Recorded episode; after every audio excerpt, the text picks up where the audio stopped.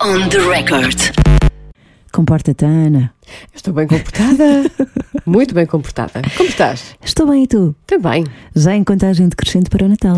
Pois é, Tô está boa. quase. Há aí muita gente boa a lançar músicas também de Natal, sim, não é? Sim, sim. Mas já lá vamos. Já vamos falar sobre isso. Hoje é, é um especial de Natal, mas também vamos ter aqui a presença do grande Noiserve. Exatamente.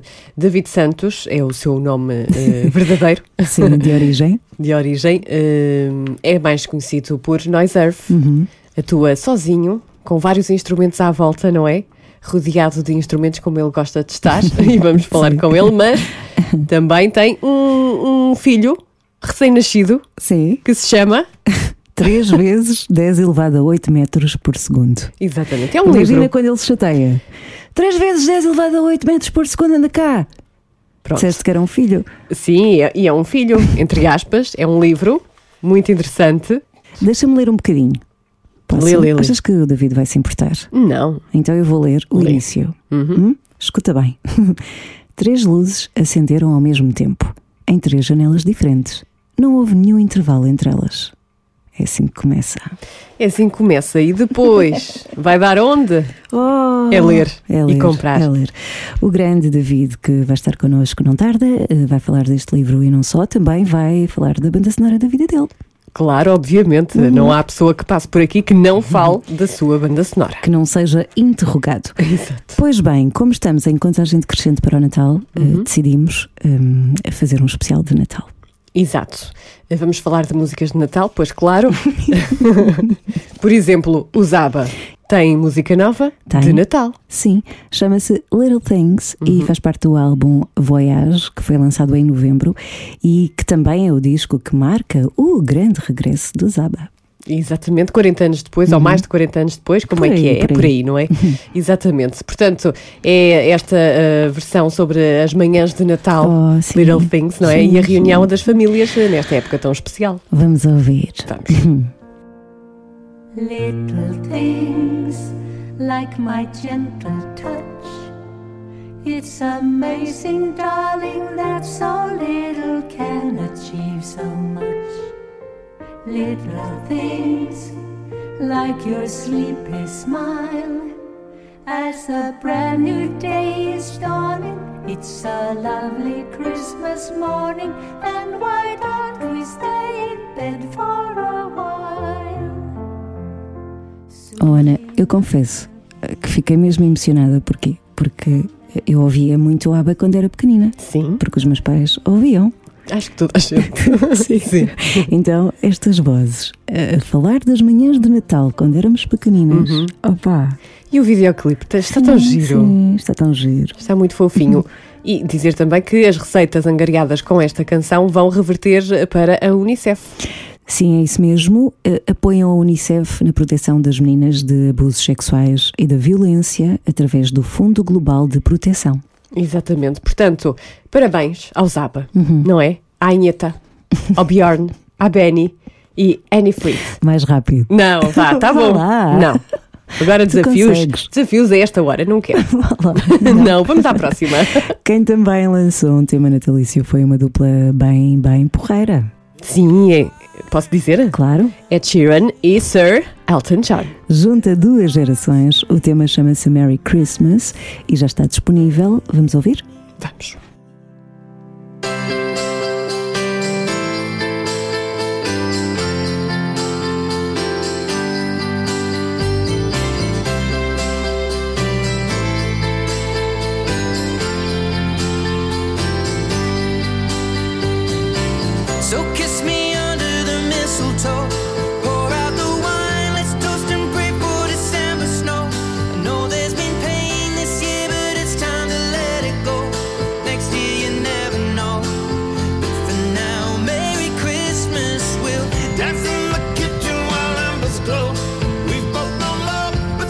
Também tem uma missão solidária.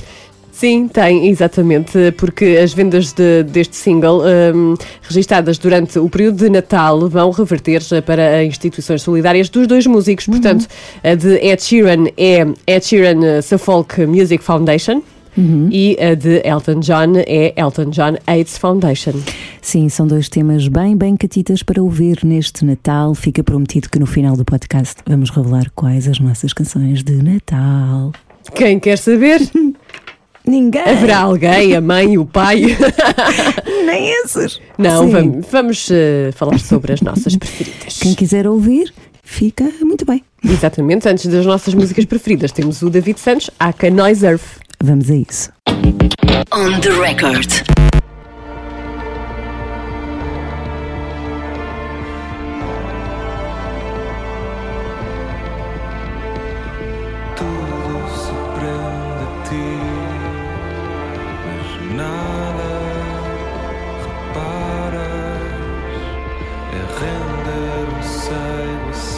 Olá, bem-vindo, David. David Santos, Noise Earth, como é que queres que a gente trate? Pode ser uma coisa ou outra. Vamos alternando. Estás bom? Está tudo bem, sim. Sim. O que é que tu andas a fazer no Teatro Maria Matos com a Helena D'Água, o Hugo Van der Dink? Estou. Quer dizer, O que é que aconteceu? sim, é assim, não sabia muito bem o que é que ia fazer. Sim. Acho que já sei mais ou menos o que é que aconteceu, né? Portanto, eles estão a fazer uma. Estão a fazer ao vivo o, o podcast que têm, não é? E portanto, Uhum. e depois e, e têm convidado para cada uma destas três edições que vão fazer ao vivo e, e convidaram um músico para.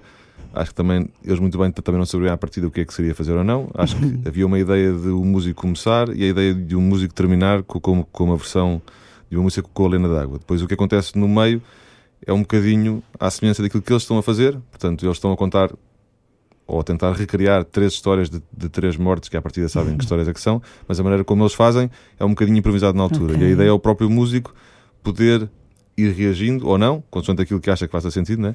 àquilo que eles estão a dizer. E de alguma forma conseguir musicar ou criar texturas para as histórias que eles estão a contar. É um, um exercício de improviso, é isso, mais ou menos. Sim, eu, eu, eu, eu, eu acabei por ter que fazer o segundo de Lisboa porque o Tomás Valenstein depois não pôde ir e portanto iria fazer já a partida do Porto e para o do Porto tinha, ti- tinha um dia antes de ir pensado para perceber que instrumentos é que posso levar ou não, não sabendo à partida muito bem o que usar, mas pelo menos ter quase como que um, que um catálogo de sons que eu podia usar. Portanto, para esse vou ter tempo para fazer isso. Para o que já fiz em Lisboa foi um bocadinho mais improviso total, não só do que queria fazer, do- também dos próprios sons que queria usar, portanto foi assim mais. Como é que explicar. como Mas é acho que correu bem, acho que correu bem. Sim, como é que te sentes nesse papel de improvisar? Como é que É é? perfeito para ti. Sim. É assim, eu acho que os discos e tudo o que a pessoa faz surge sempre do improviso. A Uhum. grande diferença é improvisar sozinho ou improvisar com pessoas a ver, eh, podendo elas ou não questionar se o improviso fez, se, o- se o improviso fez sentido, não é? Portanto, as minhas coisas quando eu crio são sempre muito assim. Eu não Uhum. tenho uma teoria de vou fazer uma música sobre pinguins e depois penso daquilo. Não. Se na música tiverem a aparecer os pinguins, eu depois toco em cima daquilo. Portanto, eu faço sempre muito dessa forma. Nesta questão é essa diferença de estava a experimentar eh, durante e portanto a tentar eh, quase como que prever o que é que aquilo iria fazer e portanto eu ia levei vários teclados e vários teclados que não têm só um som, portanto tinha um que tem som de piano, mas esse próprio som de piano também tem outros sons. Esses outros sons que até são um bocadinho melhores para, para, para fazer bases de, de histórias. Portanto, eu ia experimentando os sons e quando havia um que me parecia mais ou menos, depois ia quase como que um bocadinho a medo, musicando o que eles iam dizer, e quando de repente percebia, olha, isto até funciona, abusava um bocadinho mais desse. Foi difícil escolher os instrumentos. Eu estou a imaginar-te na tua loja do mestre André Hum. a, a- a escolher os instrumentos, porque tu és, és um perfeccionista, não é? E pensas muito meticulosamente Sim, em cada e- passo que dás. E uma das coisas que, que aconteceu ontem foi: eu acabei, o espetáculo era- às nove, as portas abriam às oito e meia, eu cheguei lá às sete e cinquenta, e portanto, entre montar tudo, houve realmente ali 10, 10 minutos para experimentar com a lena d'água como, como é que íamos tocar. E portanto, depois, quando íamos começar às nove, eu estava-lhes a dizer: é giro o improviso, mas eu gosto sempre de saber. eh, até onde é que consigo ir para que esse perfeccionismo não, não, me, não me incomode. E ali foi precisamente ao contrário disso tudo. Em termos da escolha do- dos instrumentos, mais uma vez também foi uma coisa meia hora, mas tentei olhar para as coisas que tenho. Eu tinha ido ver a primeira versão com, com, ou, ou a primeira noite com o Benjamin, portanto sabia não como é que iria ser naquele dia, mas a dinâmica, como é que iria funcionar, e tentei escolher instrumentos que tivessem, lá está, vários sons que pudessem criar algumas texturas que não fossem muito intrusivos em cima deles. Portanto, se calhar se levasse uma guitarra e tivesse a tocar a guitarra, ia condicionar demasiado o que eles estão a dizer, e portanto foi uma escolha baseada naquilo que eu acho que as coisas que eu tenho, que tenho lá bastantes, né? Sim. que podiam dar alguma coisa, às vezes quase sem a pessoa se aperceber que está lá alguma coisa, mas depois quando eu tirava e ficava silêncio, realmente o silêncio tinha, tinha um peso. E portanto a escolha foi feita nessa, nessa dinâmica de, de que forma é que eu poderia fazer melhor, mas Sabes quantos instrumentos tens? Já que falaste em bastantes. não sei, mas são, acho que são mesmo muitos. Eu, eu, eu- quando faço essa pergunta costumo dizer 100, mas é porque 100 é um número, mas eu acho que podem ser mais que 100, porque depois também o que é que é um instrumento, não é? Se calhar, se tiver uma colher que um dia bati contra outra colher, então são dois instrumentos. Se entrar por aí, então Sim, tenho, é verdade, sim. não tenho Pois é. centenas. calhar. Acho graça porque também dás muita importância aos números. Sim, Não é? E, e agora tens um livro eh, que se chama 3 vezes, é é? 3 vezes 10 10 elevado a elevado a 8 8 metros metros por segundo. isso mesmo, sim. Fala-me disto, fala-me deste livro. Esse título, o título é por extenso a expressão da velocidade da luz. Ahm, o livro é uma nova, não diria brincadeira, porque eu demoro tanto tempo a fazer que acho que já depois não pode ser brincadeira, né? Mas é como que uma nova experiência de eu, de eu arranjar um formato de, de- de conseguir dar às pessoas mais uma forma minha de, de ver aquilo que está à minha volta. Nesta ideia, e concretamente neste livro em particular, e não no conceito abstrato de ser um livro, o título é esse, porque isso é a velocidade da luz, porque a história fala, na minha opinião, se calhar muito metaforicamente, mas de, do que é a importância de nós nos vermos uns aos outros e nós só nos vemos porque a luz tem uma velocidade. Se a luz não se mexesse, nós não víamos o outro, não é? Portanto, o título vem daí. Isto tem a ver com a teoria da relatividade, certo ou não? É que eu Sim, nunca, nunca percebi sim, muito bem essa vai. teoria. É assim, Eu vou à Wikipédia várias vezes tentar percebê-la. Consegue explicar-me? A teoria de- de- da relatividade é que há coisas que não mudam eh, independentemente da posição onde está o, o observador ou o receptor, neste, neste caso, percebes? Portanto, é que. É, que- é, tenho uma falha é tu, na é cabeça. tu conseguires pegar consigo. numa coisa e conseguir fazer essa mesma avaliação num outro lugar. Mas. eh, Mas, mas, mas metaforicamente é giro com a ideia de que, que tudo é relativo. Ok, tudo é Pronto. relativo, fica assim. E a Tá bem. parte mais poética da teoria é também essa, né? Mas é, mas é bonito essa história do, do outro e da luz, de como vês o outro. Hum, és uma pessoa que observa o outro assim, ou seja, de forma tão detalhada. Eu acho que não só o outro, como tudo o que está à nossa volta, porque no livro a questão também não fala, ou, ou- a minha ideia não é ser apenas eu estou aqui, está uma pessoa ali e eu estou a olhar para ela durante 10 segundos. Não, também pode ser a maneira como eu olho para um pormenor que está no cimo de um prédio. Portanto, tem a ver com nós conseguimos olhar para o que está à nossa volta e, e no livro em particular de, de- de conseguimos perceber que quanto mais olharmos, mais atenção vamos ter aos detalhes e se calhar mais facilmente vamos reparar em detalhes que não repararíamos se, se apenas olhássemos de forma rápida, né? Mas eu acho que costumo olhar muito para as coisas. Ou Eu acho que penso muito nas coisas e grande parte do, do pensamento também está no olhar, né? Portanto, vem por aí. Não, eu estava aqui a pensar, eh, hoje em dia é muito difícil, eh, porque anda tudo assim a uma velocidade alucinante, não é? Lá está. A velocidade da luz. e é difícil estar sempre atento aos pormenores, não? Tu consegues? Não sei se sempre. Eu, acho que nas coisas que faço e, e o facto de não pôr prazos para que as coisas aconteçam é precisamente para conseguir fugir a, a essa rapidez, Uhum. pelo menos nas coisas que eu estou a tentar eh, criar ou inventar, não é? E portanto, aí se calhar um disco pode demorar quatro anos, porque eu precisei de quatro anos para estar sempre a olhar para aquelas coisas, sempre a mudar e a alterar. Agora, claro que na vida, e há tantas coisas que se fazem a correr e que se fazem ao mesmo tempo, que não consegues estar atento às mesmas coisas da mesma forma, não é? Mas eu acho que tento sempre, sempre dar, dar, dar atenção a tudo. Agora, Mas não é perigoso e arriscado detalhar essa observação, ou seja, eh, ir às várias camadas na observação de uma pessoa, de uma existência? Não pode ser um bocadinho violento para ti? não, eu, eu acho que se não, se não for assim, tu não conheces a pessoa, se não for assim, tu não conheces o sítio, não é?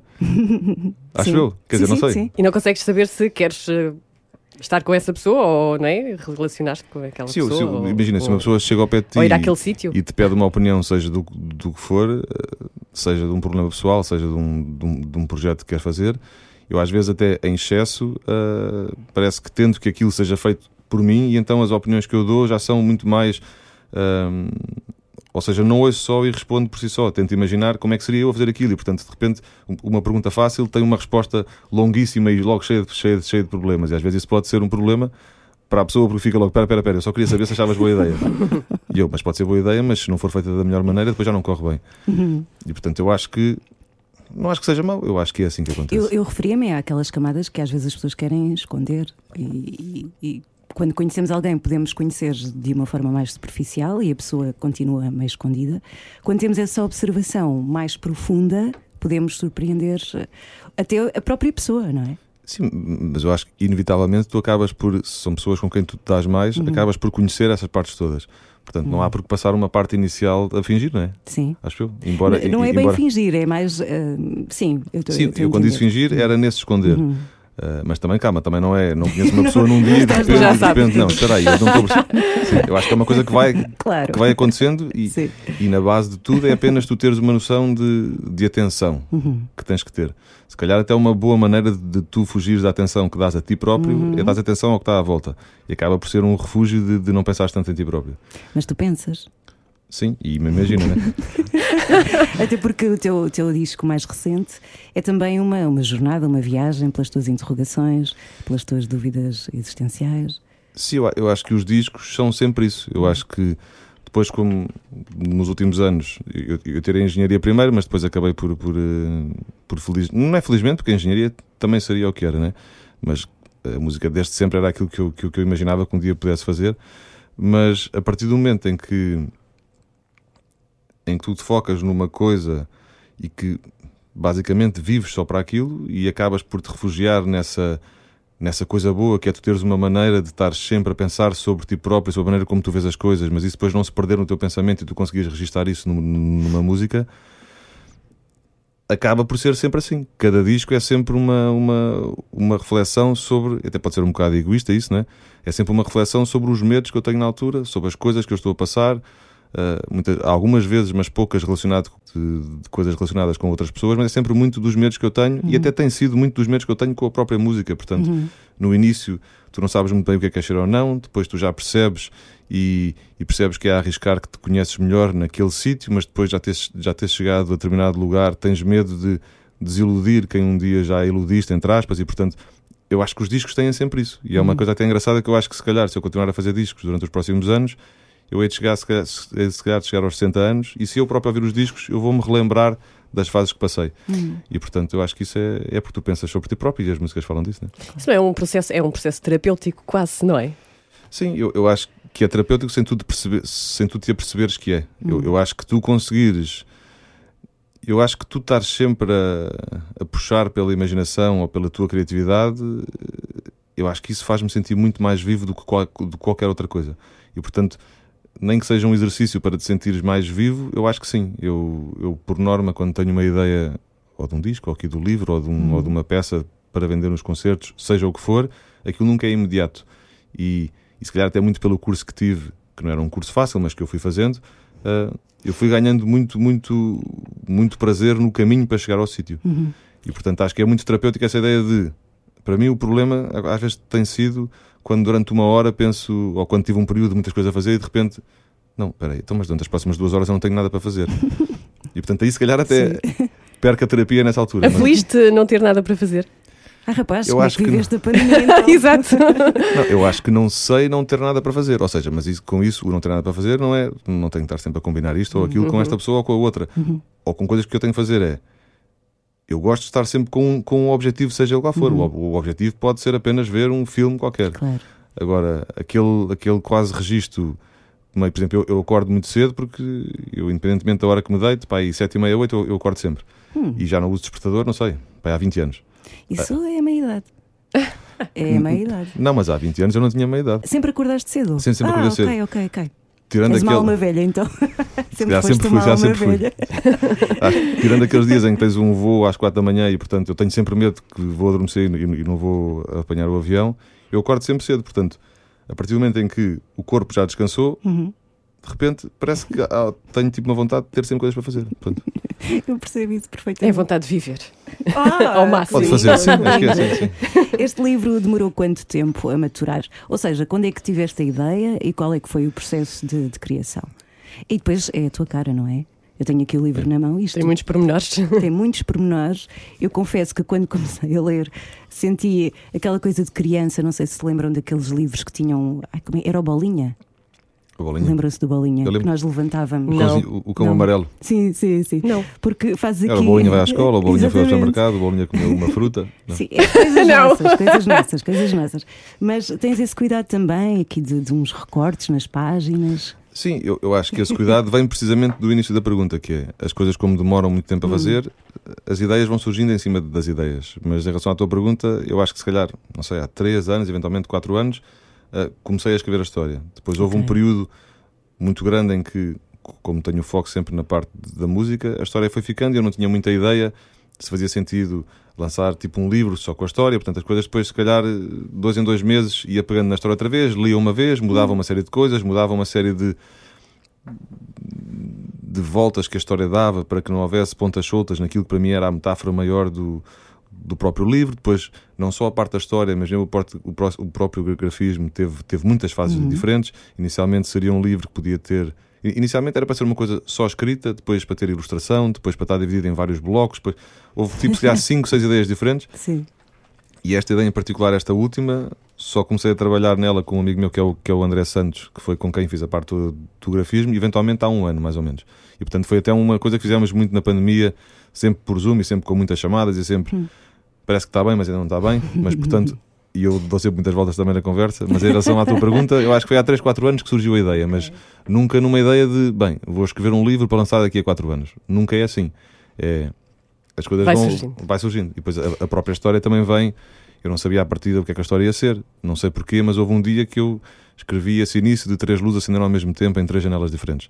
Porque eu não sei. Mas a partir dali, a imaginação é que me guiou no caminho todo. Toma conta de ti e vais. Sim, eu acho que sim. E depois há dias em que isso funciona, há dias que não funciona. Nos dias em que funciona, É de repente parece que estás dentro de uma história, tu sais um bocadinho de ti e ficas naquele sítio, naquela história e vais e, e apenas vais escrevendo o que estás a ver, né? É um bocadinho assim. Há significado nestes recortes eh, do livro? Sim, a, ide- a ideia do- dos recortes vem também deste bocadinho do início, que é como, como o livro fala desta ideia de ver através de alguma coisa, e o ver através pode ser através dos nossos olhos, pode ser através da atenção que damos a uma coisa.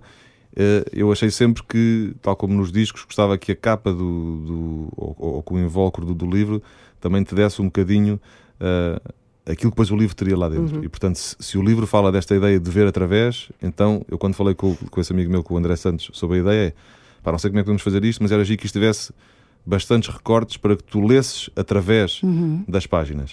E portanto, isto era o conceito inicial que depois acabou por terminar aqui, que é esta ideia de o texto pode ser o mesmo, mas inconscientemente, tu quando estás a abrir as páginas e lês através das páginas o que está na página a seguir, já estás a fazer um bocadinho aquilo que a história depois vai contar. Sim. Portanto, já estás a ter uma atenção a uma página a seguir, estando aí na página anterior, portanto, estás a ver várias camadas de, de detalhe daquela página. Claro que objetivamente estás a ler o texto, não é? Mas, mas inconscientemente estás a, estás a ter este sentimento que eu acho que o, que o livro Sim. fala. Tens esse cuidado sempre único, mesmo nos teus discos. Sim, eu- Pensas no, em, em tudo, não há nada que te escape.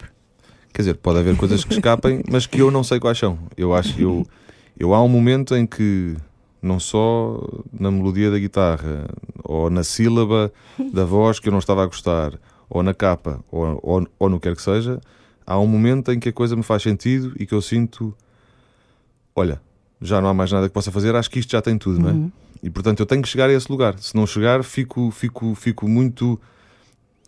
Como é, que- qual é que é a palavra? Fico, fico- Frustrado? fico- não é frustrado, eu fico com medo de que as pessoas. Eu acho que tu, tu tens sempre medo que as pessoas não gostem do, do que tu fazes. E eu comecei a perceber que eu só consigo lidar melhor com esse medo de desiludir se eventualmente eu não conseguir mesmo fazer melhor. E portanto eu posso ser incompetente e ter feito mal, mas não posso ser desleixado e ter feito mal. E acho que começou tudo dessa forma. E depois tu vais entrando, entrando, entrando e vais-te conhecendo a ti próprio e vais percebendo, não, há uma altura em que eu sinto já estou a estragar ou já estou a exagerar. E portanto é, é esse ponto nos discos, aqui no livro, é, é- é em tudo. Portanto, e e depois isso juntamente com outras ideias, de eu achar o que estava a dizer há bocadinho, que quando tu pegas num disco já estás a receber uma coisa que aquela pessoa fez, portanto, se a capa te der já um bocadinho, não, não factualmente daquilo que as músicas estão a falar, embora tam- tam- também possa ser, mas quando tu pegas no disco, quando tiras o plástico, quando o abres de maneira diferente do que um disco igual aos outros todos na capa, tu já estás a entrar naquele universo. No universo, ainda por cima sendo eu só uma pessoa, estás a entrar na minha imaginação, naquilo que eu achei que era criativamente interessante naquele conjunto. E portanto não é ter a capa diferente porque tem que ser sempre diferente, não é de que forma é que eu posso arranjar uma capa que consegue dar às pessoas já um bocadinho daquilo que o disco depois tem, mesmo que isso não seja tipo evidente porque é que é aquela, porque é que é aquilo, há uma, há uma história que conta aquela, a chegar àquele lugar. Mas Portanto, esse medo de, de desiludir eh, ainda é forte, mesmo depois de tantos anos. Eh, a seres acarinhado, eu, a sentires um feedback tão positivo. eu acho que vai, vai ficando cada vez pior. Porque eu acho que a melhor sensação de todas é tu nunca teres mostrado nada e as pessoas ficarem tipo, ah, gostei disto. Este é o melhor sentimento que tu Uhum. podes ter, que é tu consegues, ah, sei lá, quando, quando és o, a banda menos conhecida e no fim as pessoas acham que "Epá, o concerto que eu mais gostei foi aquele. Uhum. Não para seres melhores que os outros, mas para tu te sentires tipo que as pessoas não, não estavam à espera e que tu surpreendeste. E esta ideia de tu surpreenderes os outros é um sentimento bom que tu tens. A partir do momento em que tu já surpreendeste alguma vez, é objetivamente Sim. muito mais fácil não desiludir, mas pelo menos não surpreender da mesma forma. Uhum. E portanto eu acho que disco após disco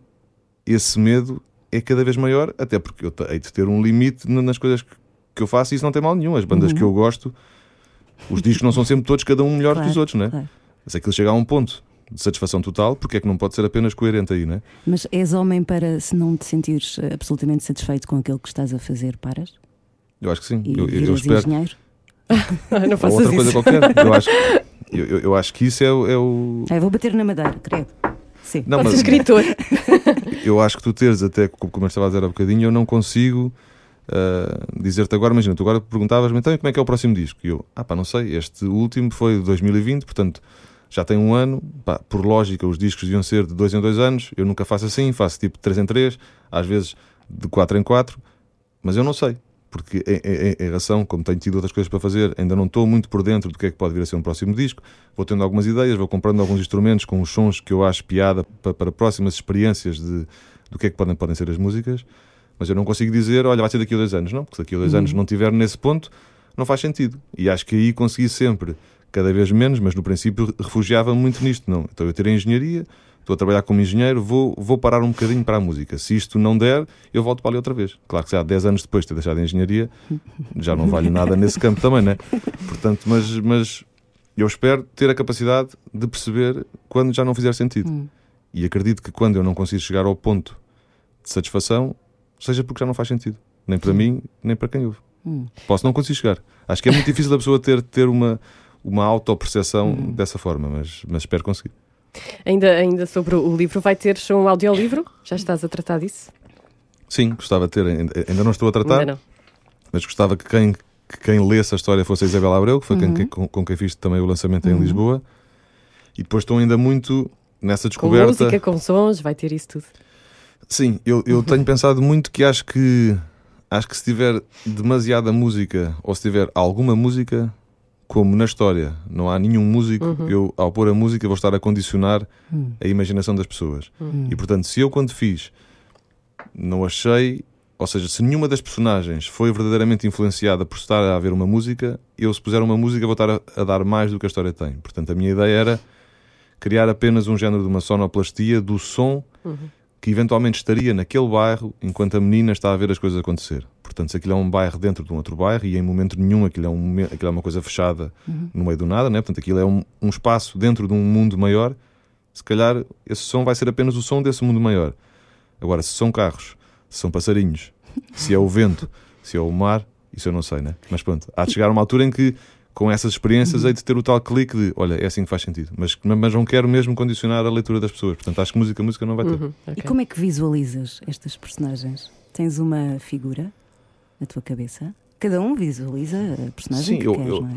Sim, eu, eu acho que nestas personagens, uma delas poderia eventualmente ser eu ou quem estiver a ler, né? Ah, mas depois aquilo, aquilo há três personagens, há, há o senhor mais velhote e eu vejo uma cara de um senhor velhote, não, não, nunca especifiquei muita cara. Pois há um miúdo, há um menino que é muito alto, terá eventualmente para aí uns 3 metros mais ou menos, Um gigante.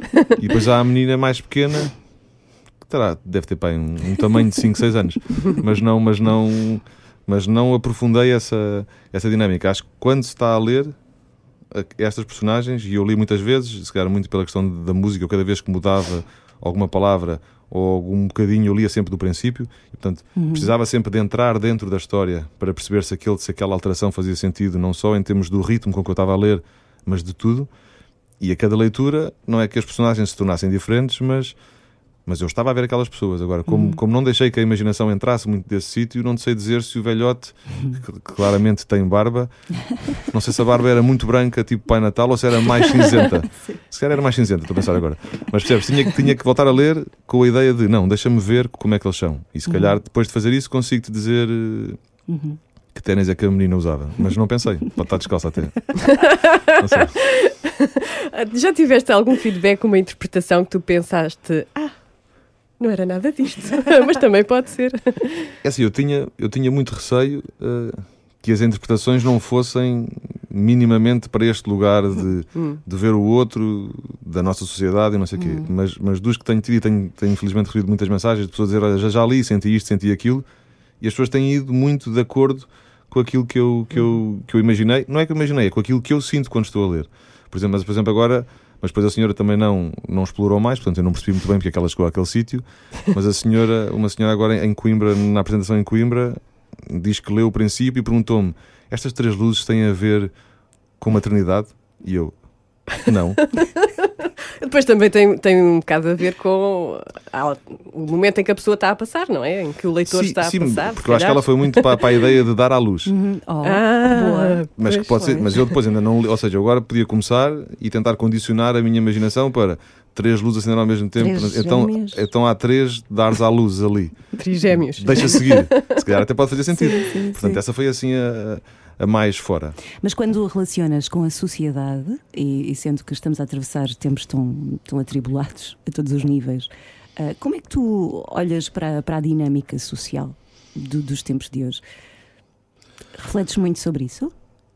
Não sei, não sei se penso muito sobre isso. Ah, quer dizer, eu acho que penso muito sempre tudo, né? Mas eu acho que, no- que não tanto pela questão em que estamos a passar, porque embora já seja aproximadamente dois anos, quer dizer, em março, é- acho que é em março que fará mais ou menos dois anos, né? Sim, sim. Eu acho que todas as pessoas não, não deixam de sentir que isto, é um, que isto, que isto é uma passagem sempre, não é? Portanto, acho que não estamos claramente numa situação em que estamos muito, em não é que estamos muito, mas que sentimos que há um afastamento necessário, embora agora haja um bocadinho menos, mas acho, acho, que- acho que se lida com o afastamento sempre com uma ideia de que é temporário. E, portanto, só quando isto deixasse de ser temporário é que verdadeiramente a sociedade se calhar ficava, à parte das questões dos negócios e dessas coisas todas, que isso claramente tem um problema, né? Mas socialmente e emocionalmente, só quando isto for só assim é que conseguimos lidar com isso dessa forma. Né? Portanto, eu acho que o livro nem, nem sequer fala muito desta desaproximação que temos agora. Fala se calhar um bocadinho mais de eu morar num bairro em Lisboa e de eu ainda conhecer os meus vizinhos todos, mas se calhar amigos meus moram em outros locais e não conhecem o vizinho, ou têm birras com o vizinho de baixo, com o vizinho de cima. As pessoas têm que se dar, as pessoas podem se dar mal umas com as outras, mas o princípio de que eu sou ligeiramente superior ao outro e muitas das confusões vêm daí, portanto, se de repente o vizinho de cima deixa cair uma migalha ou uma nódoa em cima da tua camisola, ela é uma besta. Mas se fosses tu a deixar cair a nódoa na vizinha do de baixo, desculpe lá, foi chato, mas tu não ias ser uma besta tão grande como o outro foi para ti. Portanto, esta dinâmica de não comunidade que existe muito, e se calhar faz-me confusão. E a maneira que eu tenho de lidar com isso é precisamente na minha pequena comunidade eh, eu gostar No teu quintal? Que as pessoas que estão à minha volta, que eu não conheço, que não sei as vivências, mas que esteja próximo delas, né? E portanto, não é que eu penso muito sobre isso, mas o que me preocupa, o que inconscientemente me preocupa, eu acho que, que, que vivo contrariando isso. Mas Sabes, não. eh, percebes? Sim, sim, eu estou, estou também a, a falar da, da, da pandemia, não era só, mas também porque, não sei se te lembras, em março, precisamente, eu creio que foi em março, contigo, nós fizemos uma proposta a vários músicos, vários artistas, para escrever sobre o confinamento. Um texto. Lembro-me, sim, sim, sim, lembras-te disso? E tu escreveste: No fim de tudo, seria bom perceber que o mundo afinal é demasiado dele e pouco nosso, que pouco o controlamos e que devíamos vivê-lo melhor, ah, mas talvez pouca diferença faça se não nos virmos tão cedo. Portanto, já nessa altura, ah, Sim, isto é- foi no início do sim, sim. confinamento. Isso é, isso é sobre precisamente essa importância de, do outro na nossa vida, não é? Uhum. O outro que não é só uma pessoa, é o conjunto de pessoas. Eu acho que quando um dia isto terminar, se, se terminar, a última pessoa a ficar vai ser um martírio, não é? Portanto, eu, eu acho que não só na parte criativa, nas músicas que faço, mas no dia a dia, isto só tem piada porque é partilhado com as outras pessoas. E, e, e nesse princípio, e isso também indo para, para uma, uma parte mais metafórica, é isso: é independentemente de tudo, se não houver o outro, nada faz sentido e, portanto, percebemos que estamos numa fase deste is- isolamento, e ainda era um bocadinho maior, né? mas, mas com a noção de que não nos habituemos de, de forma muito intensa a isto, porque vamos perder aquilo que é principal, que é, que é o outro na, na nossa vida. Né? Ai, só me apetece abraçar-vos. Precisamos uns dos outros, Sim, não é? mesmo. Eu acho que sim. Sim. Lidas bem com o silêncio? Eu acho que sim, sim. Hum. Eu, eu até cada vez mais, até, até costumam gozar comigo porque se vou a um concerto, se vou a um Quer dizer, uma discoteca não vou há não sei quanto tempo. Até o próprio conceito de discoteca, como eu nunca gostei muito de dançar e sempre tive muita vergonha dessa fase, Ah, não gostas de dançar? nunca, sab- nunca, acho que nunca saberei porque tenho tanta vergonha, porque desde para aí dos 10 ou 11 anos, não, 10 ou 11 não, isso era muito cedo, mas para aí aos 13, 14, quando comecei pela, pela primeira vez a uma discoteca que havia ali ao pé do- das Picoas, que era o Whispers, Sim. eu lembro-me de ficar, de arranjar tipo desculpas, ou ia beber a bebida, ou ia 20 vezes à casa de banho, ou ficava a jogar uma máquina de puzzle bubble que havia lá, mas quando era o momento, de, já estão todos a dançar da vídeo. Aí, meu Deus, não, não dá, porque eu agora tenho que ir apertar o sapato. Mas espera aí, de 14, nós já vamos falar sobre a tua banda sonora, mas 14 ouvias o quê? Ouvias. É porque eu aos 14 havia as matinés Ah, no, no, no- e, e dançávamos muitos slows. Ah, não. não. Não, eu, é até havia, até- eu acho que isto tudo Ele vem, fugia das matinés. isto tudo vem de um trauma que eu tinha, que era, não é que eu tinha, que, Ainda que- tens. que me criaram, que era, havia um género de um jogo que era a dança da vassoura. Sim, sim. Que eu não sei, ou seja, eu já não me lembro porque é que o número de convidados da festa era sempre impar e, e tinha que apenas, e tinha que ser, ou seja, tinha que ser casais e haver um, e tinha que ser ímpar e só casais. Portanto, era, havia ali uma montagem que sério, eu nunca me apercebi e aquilo era tudo feito. E portanto, a pessoa havia uma que estava com a vassoura, depois a música trocava e trocava-se e ficava Sim, outro com a vassoura. Pá, e esse momento das festas era horrível mesmo. Eu achava, Ficavas muito com a vassoura. quem me dera, né? Ganhava-se. Ah, quem ficava com a Não vassoura ganhava, já, ganhava. não, não me lembro, eu só me lembro de. Podia, podia estar a luz do dia que tivesse e aquilo ficava tipo luz que fusco, que é uma luz que, me- que me atormenta um bocado. E enquanto não, acabar, não acabava a dança da vassoura, aquilo para mim é tudo um tormento, percebes?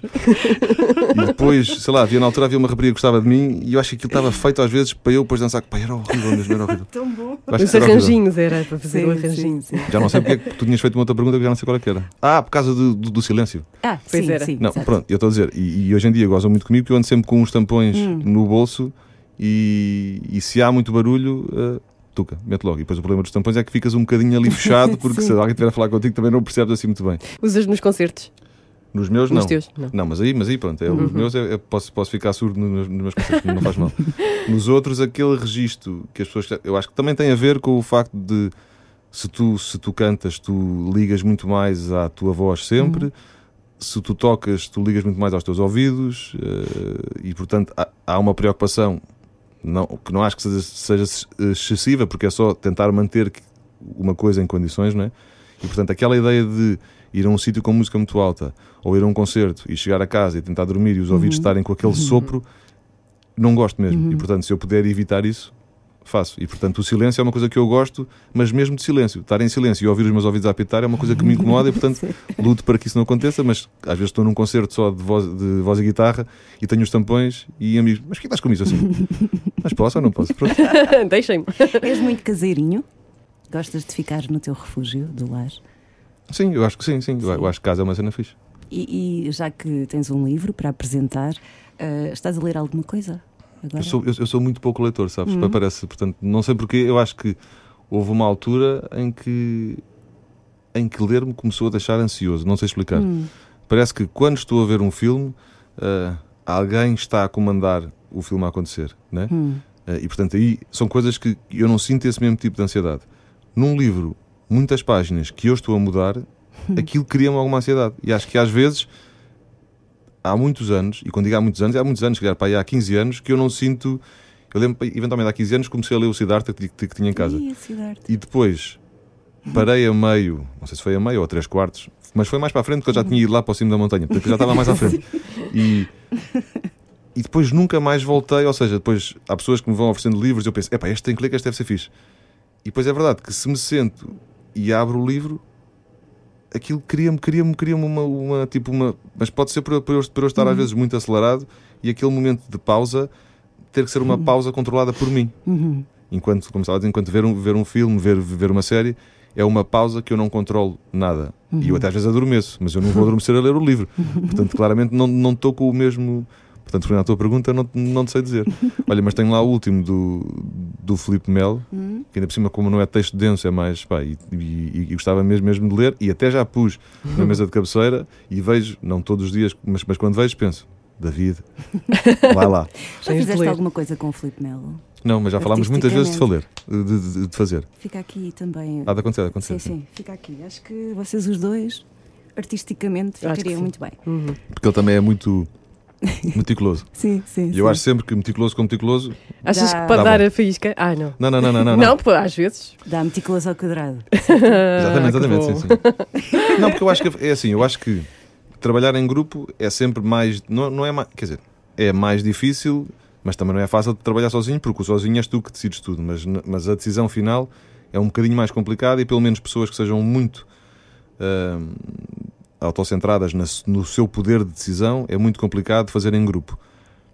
Mas por outro lado, mesmo pessoa, e eu acho que sou um bocado assim nas, nas minhas coisas, eu ligo muito à opinião dos outros, mas eu, a opinião dos outros ajuda-me a pensar a minha opinião e, portanto, há muitas vezes que eu mudo a opinião com uma opinião de, outra pessoa, mas não é só porque ela me disse, é porque ela me disse, eu vou pensar e penso, não, se calhar tem, tem razão. Agora, em grupo, se tu conseguires perceber, acima de tudo, tu tens que valorizar a pessoa com quem estás a fazer e tens que sentir. Ah, é isso, tu tens, tu tens que admirar a outra pessoa. E quando admiras, se as duas forem, forem perfeccionistas, mas tu admirares o suficiente para não questionar uma coisa que a outra pessoa está a fazer e que está a gostar muito, é meio caminho andado para a coisa melhorar. Por exemplo, aqui no livro, ah, o, o rapaz com quem eu estava a fazer a parte dos recortes e não recortes, claro que o livro seria sempre meu e parecia que havia ali, existiu sempre um bocadinho essa ideia de ele às vezes pode não estar tão satisfeito, mas eu tenho que estar sempre muito satisfeito. Mas rapidamente eu percebi que ele ficava tão incomodado quando eu não estava satisfeito, como ficava quando ele não estava. Portanto, ele não estava a fazer só para me agradar. Aquilo começou a ser dele também, e portanto chegámos a um ponto em que se ele me dizia isto não está bem, e eu, eu pensava, mas olha que nem está mal. A partir do momento em que ele diz isto não está bem, já não vai ficar assim. O mesmo acontecia quando eu dizia. E, portanto, esse equilíbrio entre duas pessoas perfeccionistas, se for bem conseguido, será sempre melhor do que se fosse apenas um. E, Concordo. portanto, é isso. Vamos agora à banda sonora da tua vida, pode ser? Pode Estás ser. preparado? Não sei se estou, mas, mas Claro estás, que claro que estás. sim. Vamos começar pela infância. Isto parece agora uma consulta. Então, E Então, Vamos à como é que foi a infância. tua infância? Não. Espera, não é isso. Também pode ser isso. sim, sim. Que música é que te marcou assim da infância? Ahm, eu não sei porquê, mas eu, não, mas eu não tenho uma referência muito, muito grande, pelo menos naquele registro de músicas hum, ditas mais infantis, Uhum. que eu me consiga lembrar. Ahm, eu acho que das músicas que eu mais ouvi repetidamente quando era pequeno era aquela que chamava-se. aqu- Aquilo foi. como- A música chama-se We Are the World, né? ah, we Ah, are sim. the world. E aquilo é de 85, portanto eu Uhum. sou de, eu sou de 82, portanto tinha 3 anos. Sim. E eu lembro-me de ter umas cassetes, na altura ainda era beta, né? era VHS, gravada pelos meus pais. Eu via muitas vezes aquilo, não sei porquê, porque eu sempre fui muito também do olhar das pessoas e da, e da intensidade com que elas cantavam e não cantavam. E a intensidade não é obrigatoriamente estar a berrar, embora às vezes parece que está que tá ligado. E havia muitos momentos dessa música, como eles eram muitos, Uhum. que, que tinham muitas intensidades diferentes. Eu acho que em pequenino Ok. eu adorava o analisar as diferentes intensidades. E portanto eu acho que a música mais antiga que eu me lembro de, de, de ouvir muitas vezes é essa. Não é propriamente da Rua Sésamo ou de outra coisa, mas, Sim, não Mas acho- precisa de ser. Não precisa mas de acho ser. que foi, acho que foi aquilo que Mas na marcou. altura, na altura ainda não distinguias que era o Bob Dylan, que era o Michael Jackson, que era a Cyndi Lauper, Não, que mas era pouco, o Bruce. mas pouco me interessava quem é que, Sim. que- quem é que era. Eu, eu lembro de dizer ao meu pai, quer dizer, eu, eu não me lembro de dizer, mas lembro dele depois de me dizer mais tarde, que quando entrava o, o, o Bruce Springsteen, eu Sim, dizia: adoro. Mas porquê é que ele está porquê é que ele está a sentir mais do que os outros? Pronto. E, e- e não é, e claro que ele está a berrar um bocadinho mais, mais, mais do que os outros, mas o olhar dele não era de show-off de berrar. Uhum. Não, foi a maneira como ele interpretou. E portanto eu acho que era-me verdadeiramente indiferente quem é, que- Uhum. quem, é, quem, é, quem é que eles eram. Bonita era a intensidade com que, com, com que eles cantavam, acho eu. Tão giro.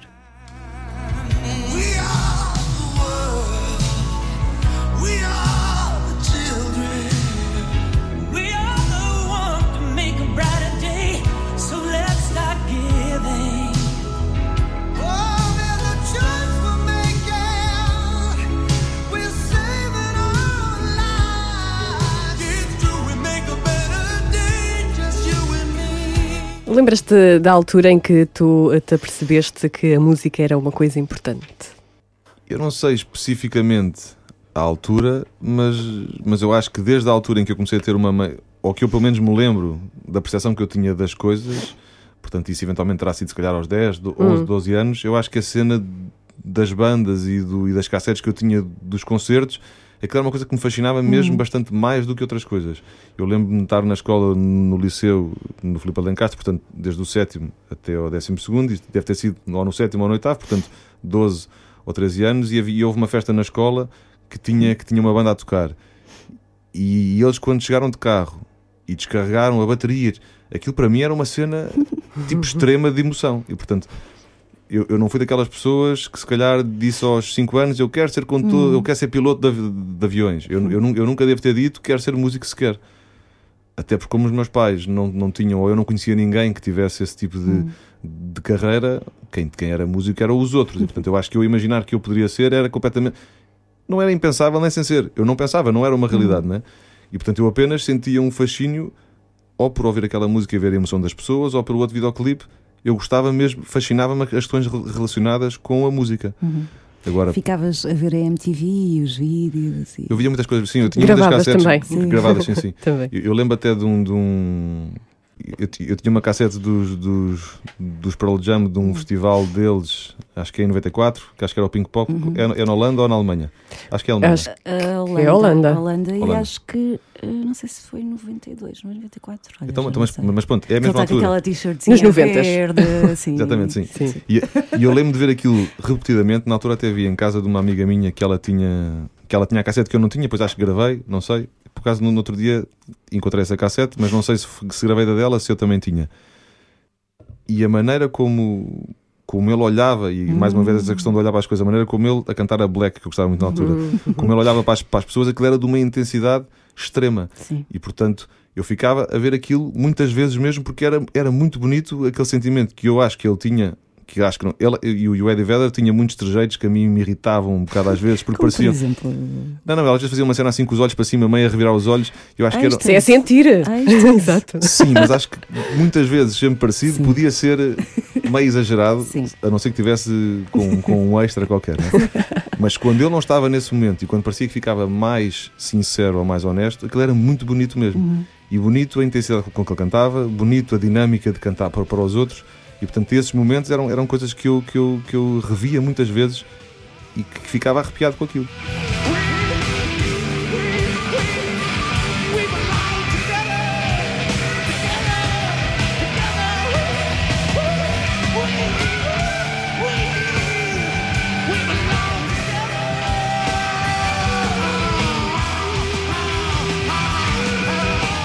Tu também já te emocionaste muitas vezes a gravar as tuas canções. Eu, Portanto, é, é quase sempre. Eu, eu até acho que é um ponto que costumo, mas eu também sou, sou uma pessoa que, que chora bastante.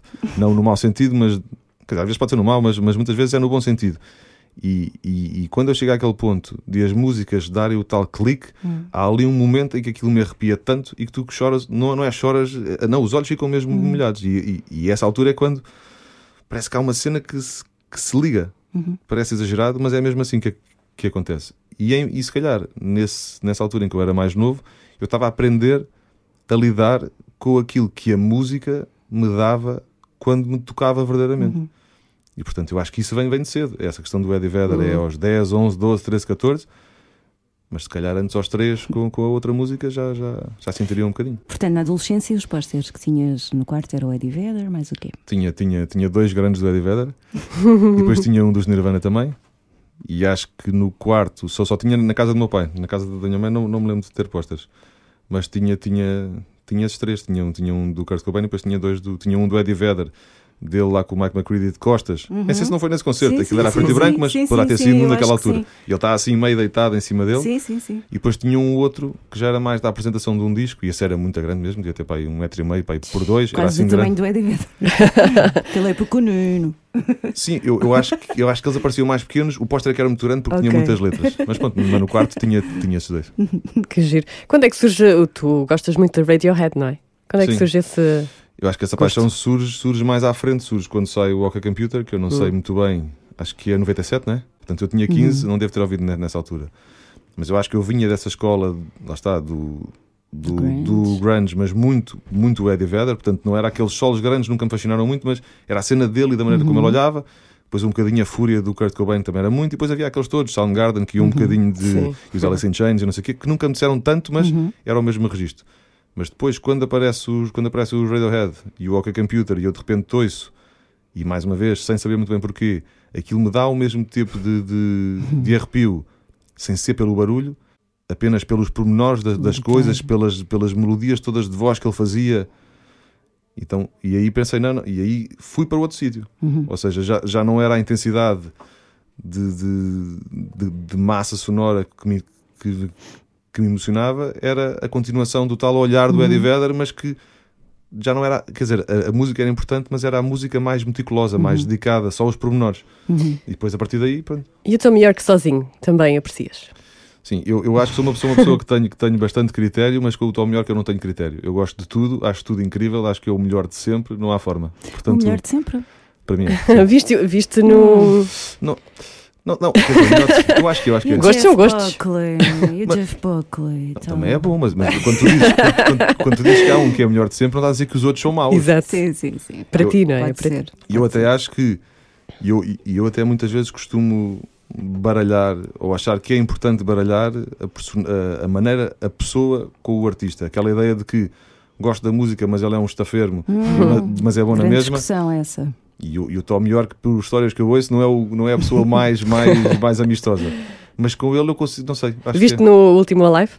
Vi, ele sozinho. Vi. Sim. Gostei, sim, sim. fiz. Também gostei. Mas, pronto, mas, mas eu, aí- eu acho que aí perco critério. Eu acho mesmo. Também é diferente, não é? A forma como tu, se calhar, olhas para a obra dos Radiohead é diferente da forma como tu olhas para, para o Jeff Buckley. Cada um tem a sua Sim, eu, posição eu, e eu papel. acho que os Radiohead têm, têm, também me ensinaram uma outra coisa, que é, eu não sei porque é que grande parte dos outros projetos acabam por não acontecer da mesma forma, que é, eu acho que eles, eu acho que eles também só lançam as coisas quando aquilo lhes faz sentido Uhum. e fazer-lhes sentido tem sempre uma grande dose de, de se recriarem ligeiramente. Acredito que para quem nunca ouve Radiohead, se calhar ouve os discos todos e acha tudo Exatamente. igual, mas se tu olhares a fundo, Uhum. aquilo tem sempre novas explorações, novas experiências. E, e os, e os Pearl Jam nem são dos piores exemplos, porque os, os discos mais novos, a estética é muito parecida e, não, e, não- e são verdadeiramente, na minha opinião, piores que os anteriores, Uhum. mas não são tão maus como outras bandas que, que- que- depois as músicas.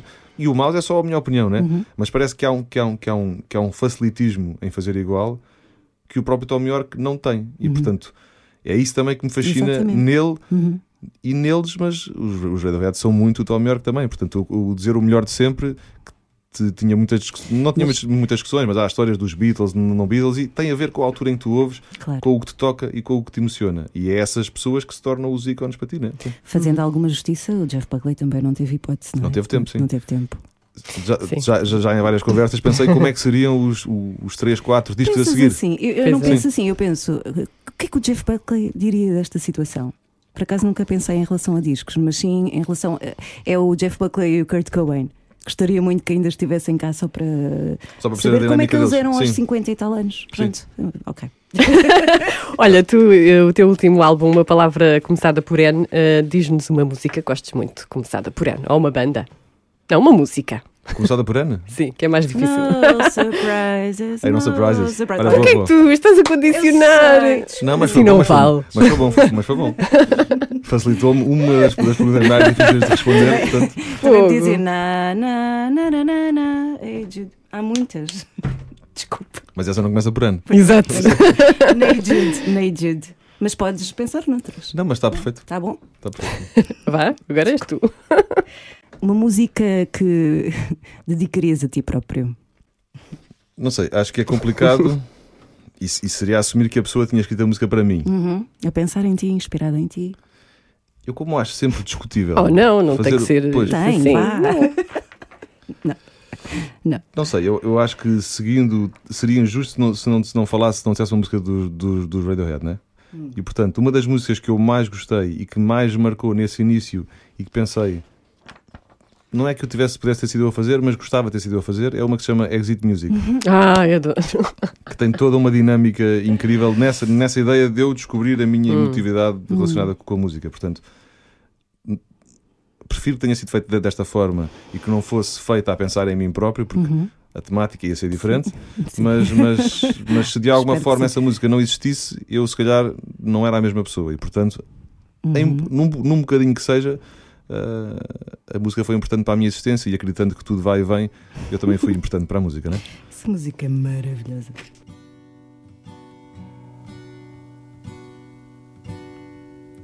Wake from your sleep. The drying of your tears. today. We escape. We escape.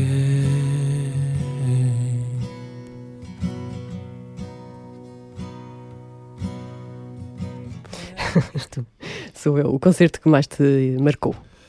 O concerto que eu mais gostei de todos o que vi até hoje e dificilmente mudarei de opinião porque depois a pessoa fica tão, fica, começa a ficar tão esquisita que já não está, parece que Sim. aberta a tudo. Foi, um, foi o primeiro concerto que eu vi do Chico Rocha e que foi no Coliseu de Lisboa.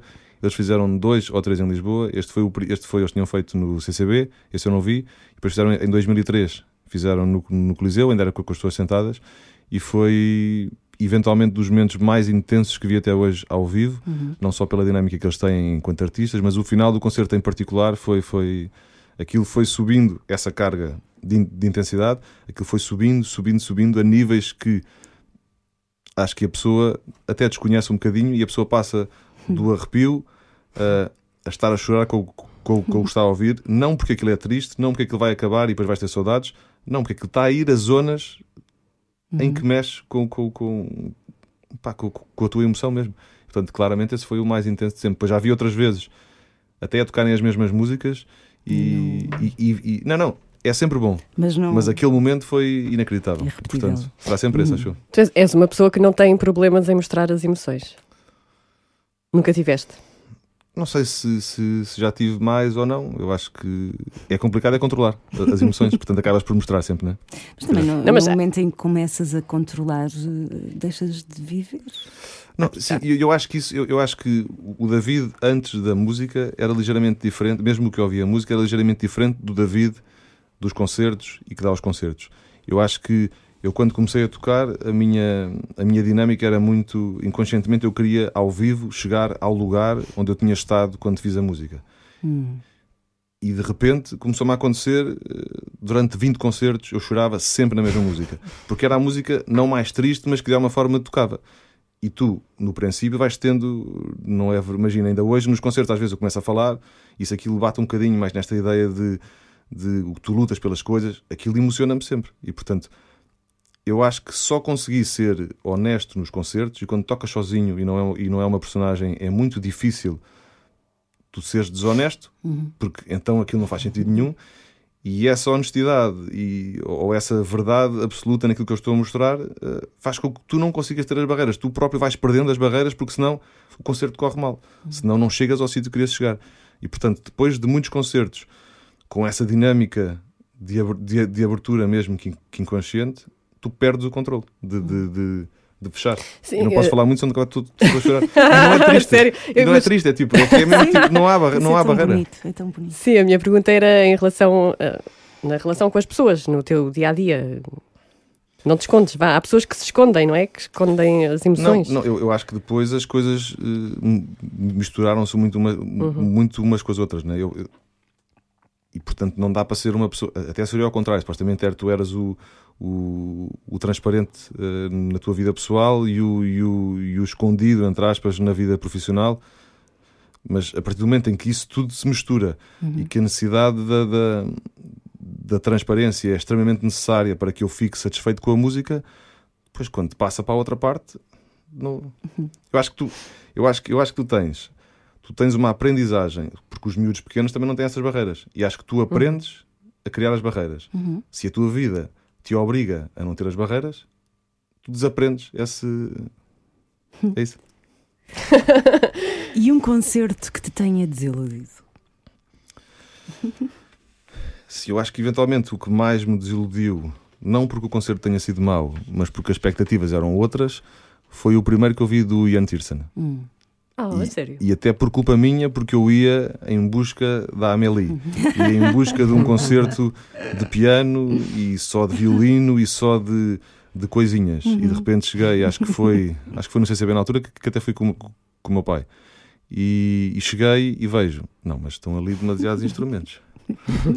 Isto tem bateria, não tem a tudo. Amélie, não estou a ver. Nem estou a ver aquele piano pequenino igual ao que eu comprei por causa disto. E de repente, Ai, que giro. e, de repente, quando entra a banda toda, aquilo foi outra coisa. E portanto, foi um registro meio um post-rock, não sei o quê, meio, meio intenso, mas que, que não me tocou assim tanto. e portanto não é que o concerto tenha sido mau, mas a expectativa eu ia à procura de outra coisa e portanto desiludiu por isso. Que instrumentos é que tu não sabes tocar? Há muitos que eu só sei tocar mais ou menos. Tocas reco-reco. Reco-reco. Reco Já é fácil. Sim, é É- fácil, é mas costumas tocar reco-reco. Nas- ao vivo não tenho tocado, mas tenho, mas tenho lá, lá uns quantos e na, e na música costumo, costumo, costumo pôr várias vezes. Estou a brincar contigo. É assim, eu acho que todos os instrumentos tu consegues experimentar mais ou menos. Há instrumentos que têm técnicas específicas e que se tu não estudares não consegues. Por exemplo, instrumentos de sopro, trompetes, eh, tubas, trompas, essas coisas. eh, esses eu não sei a técnica de, de, de soprar num trompete. E, portanto, consigo fazer um som, mas que mais facilmente parece um animal a berrar. Didgeridoo. Isso é difícil, a não é? Didgeridoo é Didgeridoo. difícil. Ah, isso, isso quando era novo tinha um, nu- nunca consegui fazer aquela respiração de tocar sem, sem parar, mas conseguia fazer um som mais ou menos. Mas depois, sei lá, depois há instrumentos de cordas, os violinos, os contrabaixos, há instrumentos que, como não têm aquelas marcações de- das notas, é muito difícil afinar e, portanto, só com muita técnica e, e com muita escola é que também chegas a esse lugar. E, portanto, esses que têm uma, particular, uma coisa muito particular da forma de tocar, eu não sei tocar muito bem. Os outros, a partir do momento em que sabes tocar guitarra, o que sejam instrumentos de corda, tocada com as mãos, consegues tocar mais ou menos, não é? Embora alguns tenham, tenham afinações diferentes, mas consegues sempre, com mais ou menos custo, chegar a algum lugar. E depois tudo o que são os sintetizadores, teclados por aí, a partir do momento em que saibas tocar mais ou menos piano, consegues sempre depois também explorar esses outros. Mas em relação à tua pergunta, que eu falo sempre mais, não é? Acho que os instrumentos de sopro é aqueles que eu claramente não sei tocar. Ok. Um concerto do qual tenhas saído despenteado, com nodas negras, que tenha sido mesmo agressivo. Eu, quando era, mais, quando era mais novo, ia a muitos e, e eu tinha algum medo do mosh, não é? mas, mas, mas ia lá para o meio, andar assim um bocado à porrada às vezes. Lembro de um no, no Restelo dos NoFX, na altura do Sublime, não sei que, Sim. que eu gostava muito e aquilo foi muita porrada mesmo. Nunca, olha, mas tenho, mas tenho o nariz não muito torto, mas um bocadinho torto, porque um amigo meu me deu, uma, disso. Me deu uma cotovada num concerto dos Primitive Reason no Arreal do Técnico. Aí é Primitive Reason. Que giro, pois é, Mas o pronto, real. do Portanto, aí não foi técnico. notas negras, mas tenho. Sim, sim, sim. Depois, na altura, aquilo de- de- de- deitou bastante sangue, como todo- todos os partimentos, não é assim que diz, de nariz, não é? Ainda te dás com esse amigo. Dou, dou, dou, sim. Claro. Ele não teve culpa. Claro, Claro, é, era, era um bocadinho agressivo na altura, tão É. bom, que saudades. Ah, Uma música que te mete um sorriso na cara assim que começa a tocar. Eu acho que há, muito, eu acho que, que há muitas músicas, quando a dizer isto, agora pode, pode, pode parecer. eh, Pode parecer tipo um não elogio ou, ou uma crítica, mas há músicas mais parvas, entre aspas, e que para pessoas podem ser parvas, mas para mim tem uma, uma, uma- um toque mais parvo que me fazem muito rir. Sei lá, e há muitas. Eu tipo, tinha estado a pensar nessa, nessa, nessa resposta, e há uma de um, de um músico que se chama Landrick, e há uma que se chama Há Mulheres e Mulheres. Ai. E aquilo, e ele, e ele usa a palavra beliscar no refrão. Hum. E, e mal aquilo começa, eu rio sempre. Mas Portanto, beliscar o Beliscar quê? o Não conheço a música. não, ele diz. Não, porque ele, a cena é, ele ele está de tal forma apaixonado que ele pede à rapariga para ela o beliscar para ele perceber que não está a sonhar. Ah, isso! Só, que, ok. o- só, que, o- só que o conceito de belisca-me para, para perceber se, isto é- se isto não é um sonho numa música, no é refrão. maroto, é maroto. Não, a música é marota, na É verdade. Mas nessa eu rio sempre. Sim. E já que falas de, de estar apaixonado, és romântico? Não sei qual é o conceito de ser, de ser romântico. Eu acho que estar apaixonado, Hum. seja pelo que for, é dos melhores sentimentos que se podem ter. E, portanto, nesse campo, sim. Agora, o conceito de, de romantismo é diferente. Eu acho que tu dares uma prenda especial a outra pessoa é uma cena romântica. Agora, essa prenda não tem que meter velas e uma flor. Pronto, agora, Sim. isso também é o preconceito E do que é o romântico dos filmes, não é? Sim, Ou das comédias românticas. Portanto, eu acho que sim. Eu acho, que- eu acho que sou uma pessoa dedicada aos outros. E, e o romantismo é uma dedicação, não é? Portanto, sim. Qual é a canção romântica que escolhes? Não sei. Acho que poderia. Acho que, ou seja, mais uma vez, se, se num momento. Não sei, eu acho que as canções românticas. Então, não, não sei, vou, vou contar uma história. Eh, não é romântica a música, eventualmente, embora a temática seja romântica, mas tem uma história traumática para mim. Então a música é o, é o November Rain dos Guns N' Hum. Roses. O que é que é traumático? Vou contar. Ok, Porque conta. alguns na minha quarta classe, portanto, isto é com 9 anos para aí, portanto, 9 anos, 89, Uhum. 89? Não, o 91. Eu tinha uma cassete que tinha de um lado Brian Adams e do outro lado Guns N' Roses. Ok. E estávamos na festa da escola da quarta classe e puseram a minha cassete a tocar. Hum.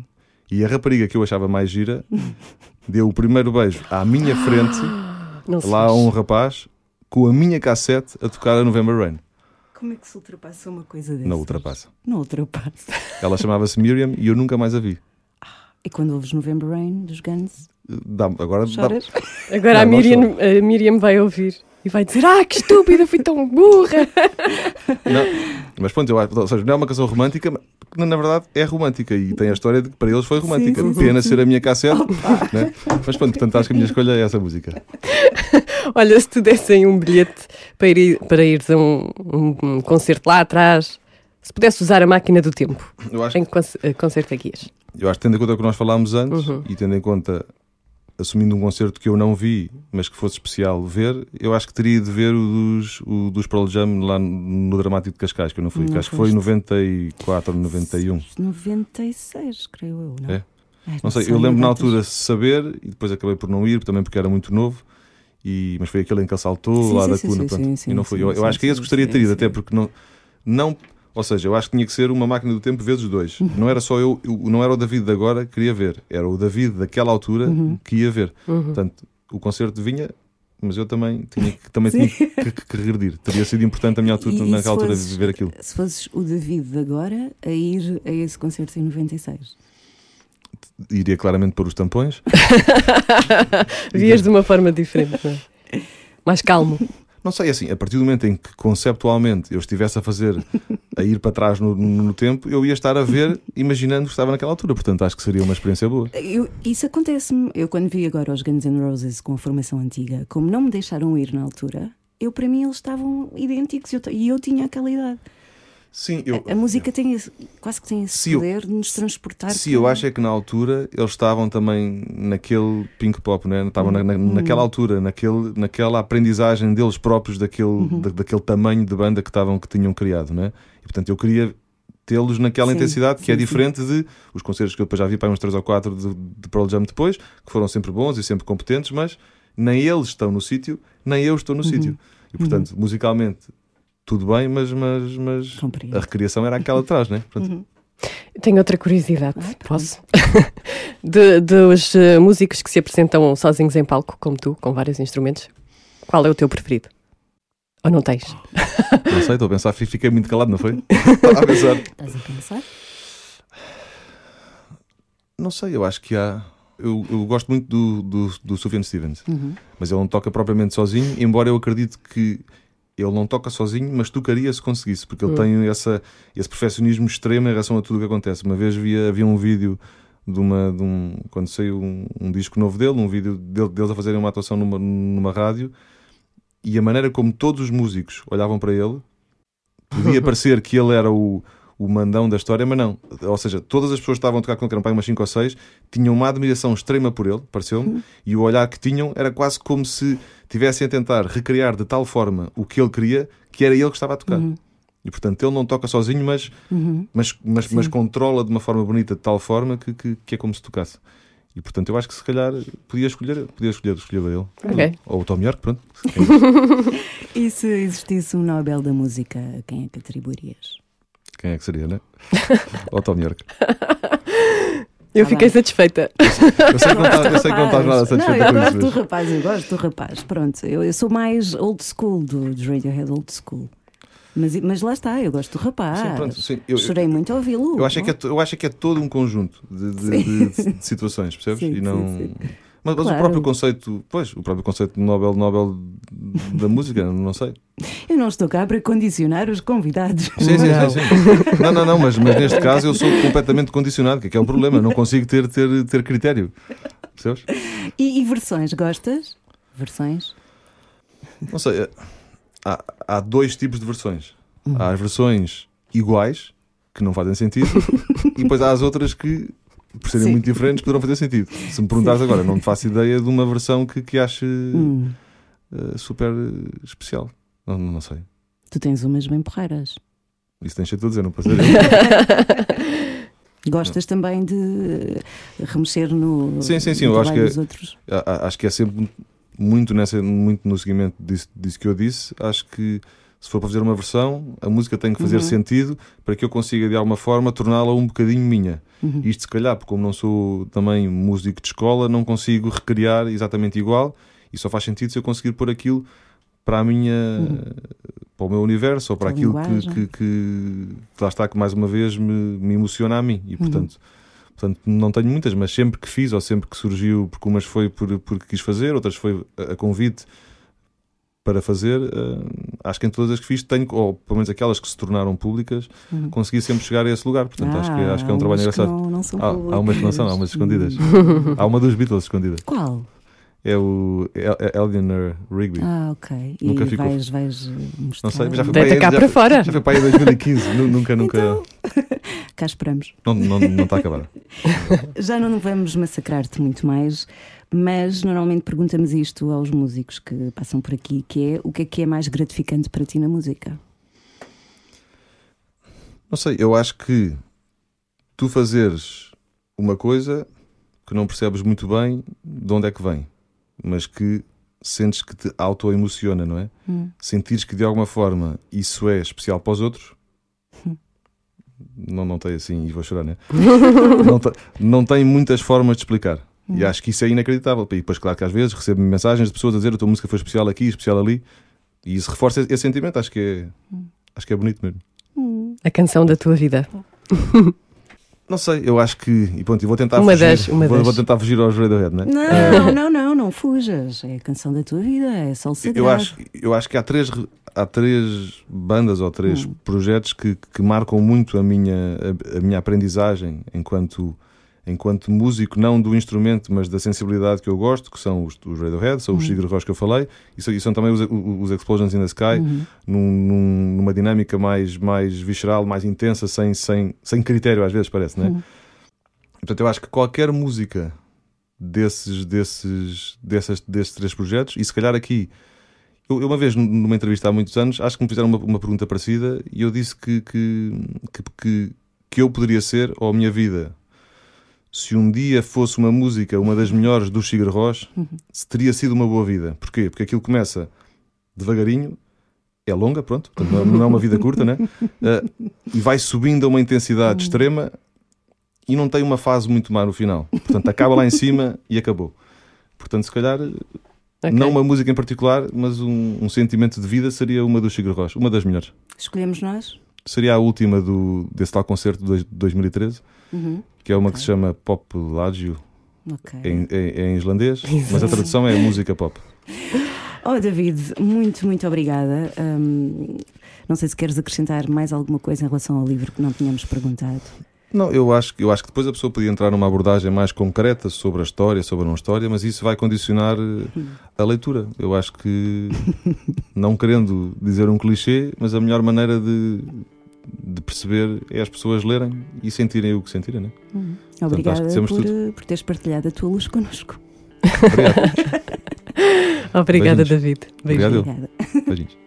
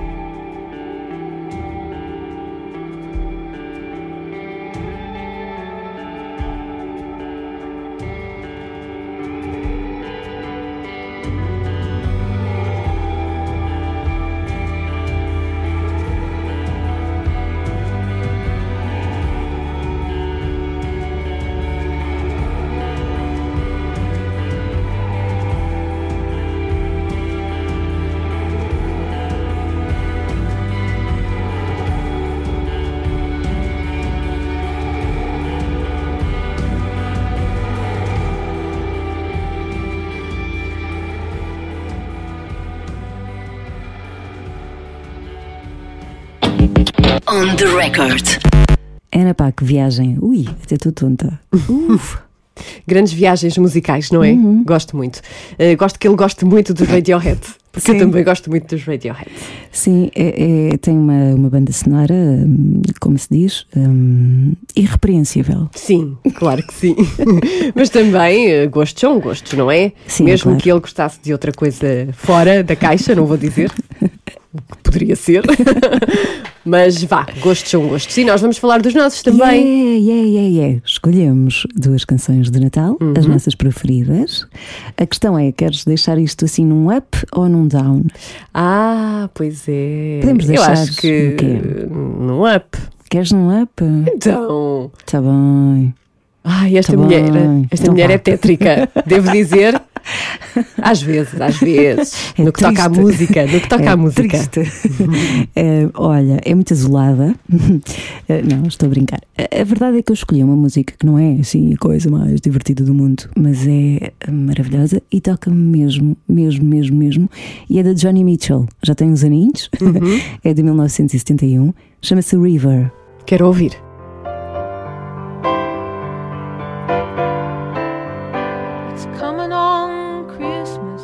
Cutting down trees.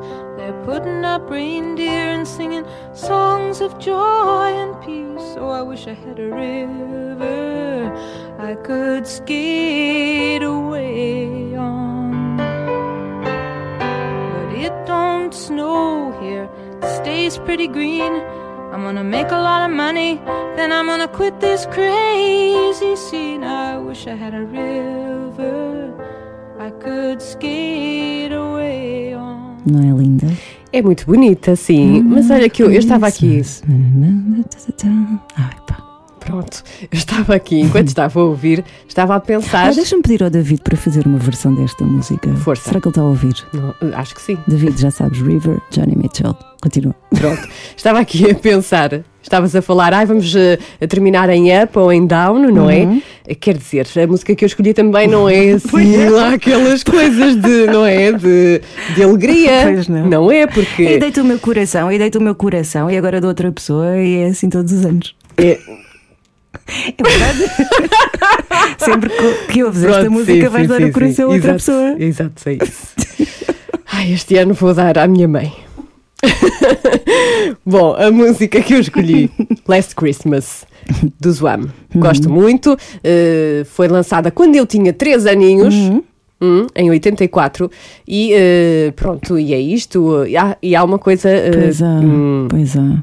Uma que coincidência. não vou, sim, Tétrica. é isso, uma coincidência tétrica, porque George Michael, que foi eh, cantor e fundador do Zwam, Uhum. morreu precisamente no dia de Natal, Sim. em 2016. Sim, Portanto, olha, fica aqui esta homenagem. sim. E já agora dizer que o vídeo desta música foi recentemente Uhum. restaurado É verdade. com as cores que aquilo parece que foi ontem. Exatamente. Portanto, Parece é- que foi em 2021. vamos ouvir? Sim, vamos ouvir, vamos terminar. Um beijinho muito grande. É um prazer fazer isto contigo. Beijinho. Este ano vou dar o meu coração aos ouvintes do podcast. Oh, que linda, que fofinha. Até para a semana.